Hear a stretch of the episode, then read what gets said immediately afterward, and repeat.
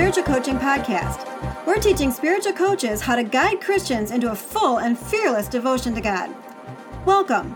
The goal of the Spiritual Coaching Podcast is to encourage and equip those whose God given mission is to provide spiritual direction to the Church of Jesus Christ. We're training warriors to fight for the human heart. Our spiritual coaching is driven by a singular belief that every wound in our heart that's left untouched by God will hinder how deeply we can know Him and how fully we can follow Him. Only healthy hearts are free to develop a relationship with God that outlasts the pressures of life and every unworthy claim for our loyalty and devotion.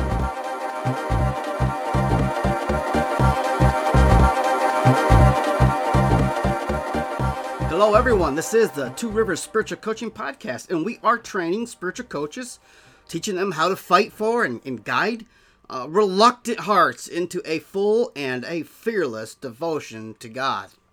In our episode today, uh, I'm going to take three bits of content that I had that didn't really fit anywhere else, so I pulled them together into this one episode, uh, and I'm going to cover them quickly as three problems to be avoided. Here we go. So today marks a small milestone for this podcast and our training. We are uh, wrapping up this first section. Uh, I have been focused on our philosophy of what spiritual maturity and spiritual coaching looks like. That all of our spiritual coaches share these views and use this philosophy to inform their coaching is critical to offering that the same level of spiritual coaching across all of our locations. It's kind of how a restaurant franchise operates to ensure certain dishes or sandwiches taste the same in all of its locations. We want that kind of same feel across all of our locations for those who are coming for spiritual coaching. And I want to encourage all of my listeners there out there to go back and listen to all 16 episodes, which includes today. Um, this is not to you know drive up the numbers of, of, of listens or listeners or anything like that, but because they are foundational to everything that follows. If, if you are listening to better equip yourself to do spiritual coaching, you will benefit from understanding the heart and belief and the vision that's behind the spiritual coaching that I do and that I train all my coaches to practice. Some of my coaches have told me that they're listening to some of the episodes repeatedly in order to get this philosophy down so that it's understood and repeatable. And I, I hope that it is helping all of you. So far, I have covered um, eight philosophical aspects of spiritual maturity and eight foundational aspects of spiritual coaching.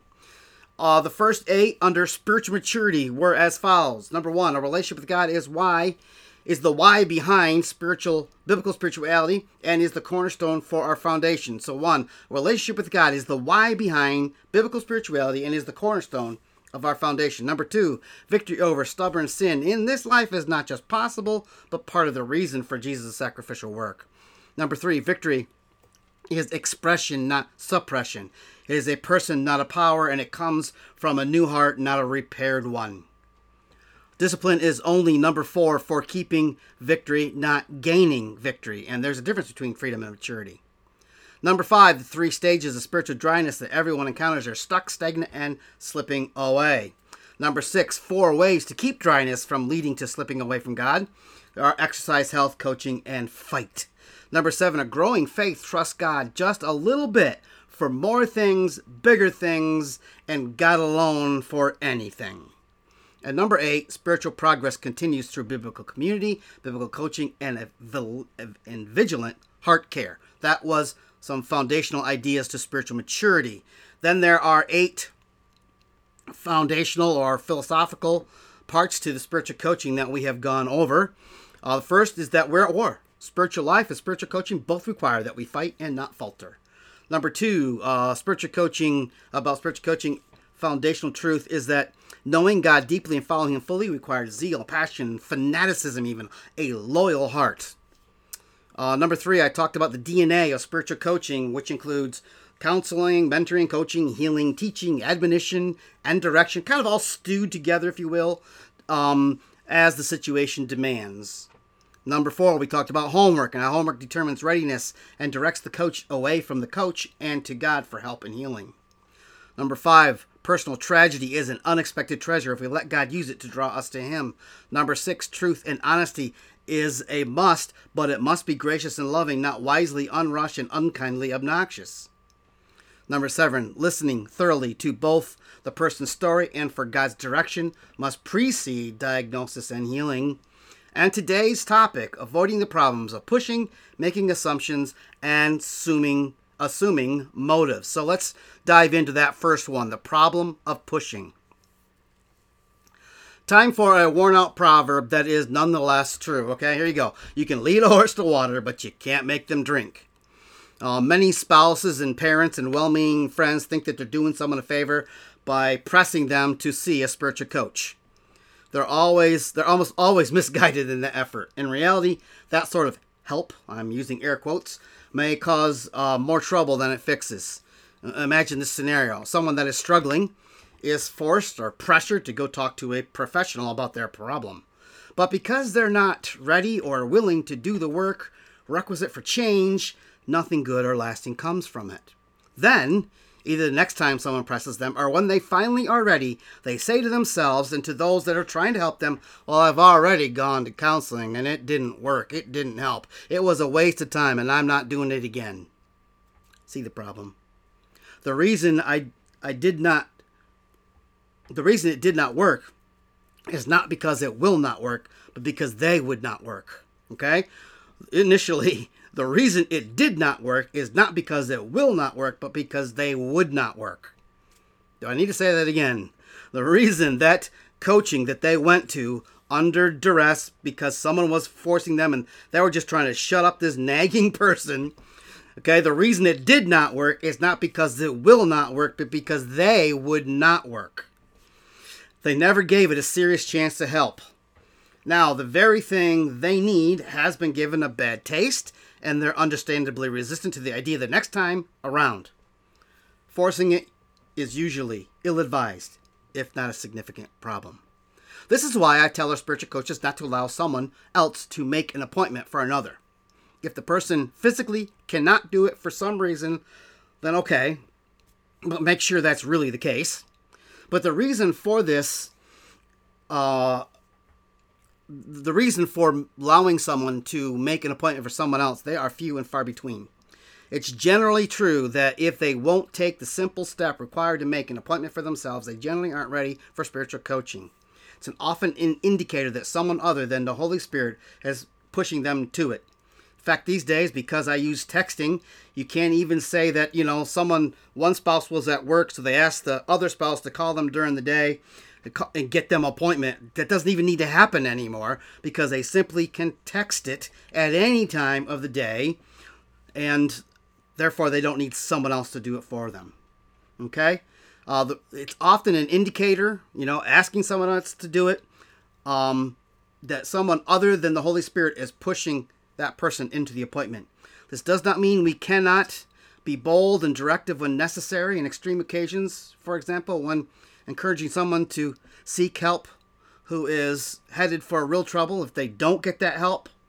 Um, so you can do that, but control and manipulation are a no no.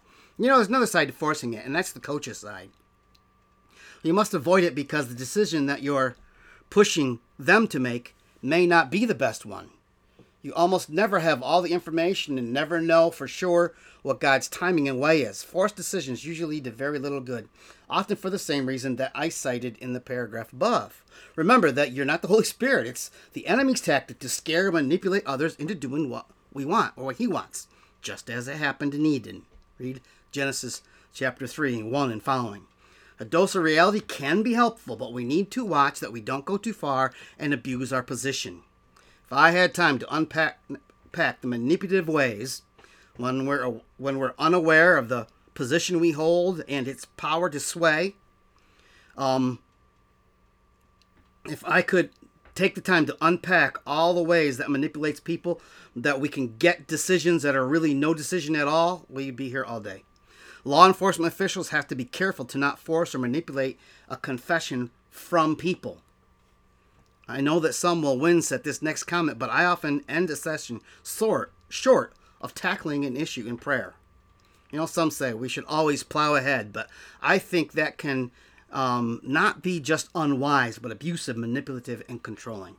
If you are not sure where a person stands on something you feel they need to confess or otherwise process with God in prayer, Make coming to that point of decision their homework and tell them to make another appointment when they have. That is the problem of pushing. Let's talk about the problem of assumptions. I'm going to make short work of this point, but that doesn't diminish its importance. Especially true when doing spiritual coaching, we want to be careful of making assumptions. The most frequent and critical one is the assumption that somebody has already transacted the eternal business necessary to be a follower of Jesus. This should never be assumed, even if you know the person well. If you've never heard their faith story, don't assume one for them. You can obviously see the danger here. There are ways to bring the subject up if you think you know the answer or fear that someone will be offended by it, but few people who are true and serious disciples will be offended. Take the risk and ask. Find the best way to be polite and kind and leave the rest up to God. Also, don't assume that you know someone better than you do.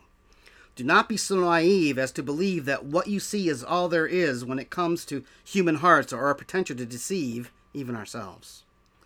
Whatever the issue or question, it's almost always better to buck yourself up and ask rather than assume you know someone's answer. Even if you should have reason to know the answer, chances are good that you can still learn something helpful by listening to them tell their story. If nothing more, you might win a few points just because you let them speak for themselves. And remember, a true Christ follower won't mind recounting their conversion experience. So, the problem of pushing, the problem of assumptions, and this last one is the problem of assigning motives.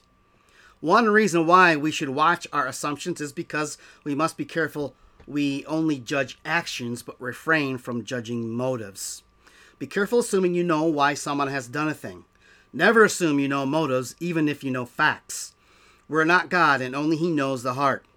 You may very well be right, but thinking you know you are you are right and proceeding on what you think you know, it's just flat out wrong. You, sh- you shouldn't do that because you might be wrong. You think you know, but you don't. Seriously, we frequently know, we frequently don't know ourselves and why we are doing a thing as well as God does, let alone knowing why someone else has done a thing. Without going into a long teaching here, also remember that the idea that we can't or shouldn't judge another action, that's bogus, that's not true, that's just fluffy stuff you hear all around the globe. Um, people say it's in the Bible, but it is not. I think that when Jesus taught not to judge people, it must have been a reference to motives.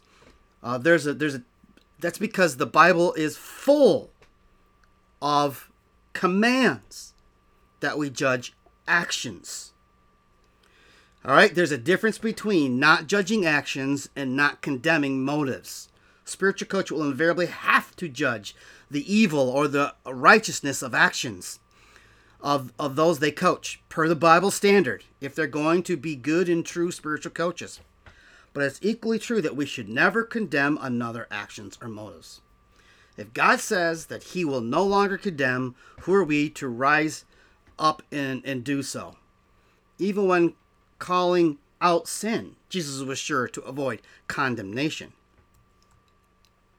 I think one big reason, since he knew people's motives, was because condemnation is Satan's trick, and he just did not want to mimic that. He wanted to stay far away from sounding like Satan and, and, and wounding the way Satan does and attacking the way Satan does. The devil's maneuver is to blame, berate, scold, slander, lambaste, and generally be adversarial. However, there are plenty of places where we're instructed that we should judge others' actions. Indeed, it needs to be done gently and humbly, but done nonetheless. We're told to share others' sin burdens and not to think we're too important to not help them. And there's some references there. Galatians 6, 1 and following, 2 Timothy 2.25 and following, James 5, 19 through 20. Doing so may save them, judging their actions may save them from many troubles, if not captivity to the devil himself. The name Satan means adversary, accuser, or to be accusatory. And John, we have a good summary of his character. He is evil, a murderer, who hates the truth, a liar, the father of lies. Look up John 8:44. This is more there is more that could be said here about him, but the point is that he is not a nice guy. He's so vile and wicked that he will lie and deceive and murder anyone. If he can't, he'll make them miserable with accusations, doubt, self hatred, feelings of failure, and being unlovable and worthy of death. Satan would seem to prove the adage that misery loves company. Certainly, Jesus wouldn't want to be associated with him, and neither should we. Um, judge actions, never judge motives, and never condemn either. We want the truth to birth un- to birth godly guilt, but not condemnation and destructive shame. Call evil evil, but don't venture into the realm of motives or Satan-like berating. So, uh, let's wrap up these two sections that I summarized earlier with nothing less than a summary. Spiritual coaches are professional matchmakers doing their best to help people reconnect with their Maker in an ever growing relationship of deep knowing and fuller surrender. We coach them towards victory and away from acceptance of failure and sin management. We call them to fight for freedom and not give in to the prison of defeat to the same sin over and over. We help them find both freedom over sin and maturation in all that is good and right and holy. We help them develop the skills necessary to get out of God's way so He's unrestricted in His daily presence and work through them.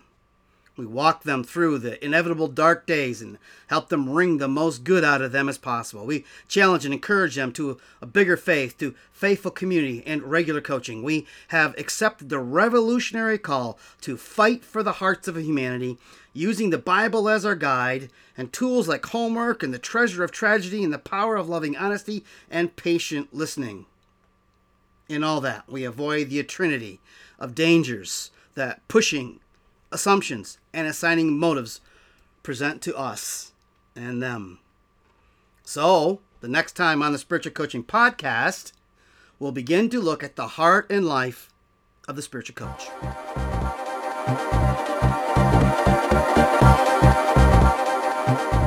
Thank you. We're honored that you've taken the time to give us a listen as we teach spiritual coaches how to guide Christians into a full and fearless devotion to God. If you'd like to contact Pastor Kerry to ask a question, give feedback, or sign up for coaching, you have two options. First, you can visit our coaching website by going to tworivers.church backslash life coaching. Be sure to hyphenate life coaching. When there, just click the button in the blue banner. On that page, you'll also find free tools to use in your spiritual coaching practice. Additionally, you will find a link to a blog where you can get a transcript of today's show, filled with Bible references and other content not mentioned on the podcast. Second, you can email Pastor Kerry directly at kerry at tworivers.church. That's Kerry, K E R R Y, at 2 T W O, rivers.church. If this content was helpful, please jump over to iTunes and SoundCloud. Search for the Spiritual Coaching Podcast and give us a like and share the podcast so that more people like yourself can find us. Again, thank you, and we hope to see you on our next episode of the Spiritual Coaching Podcast.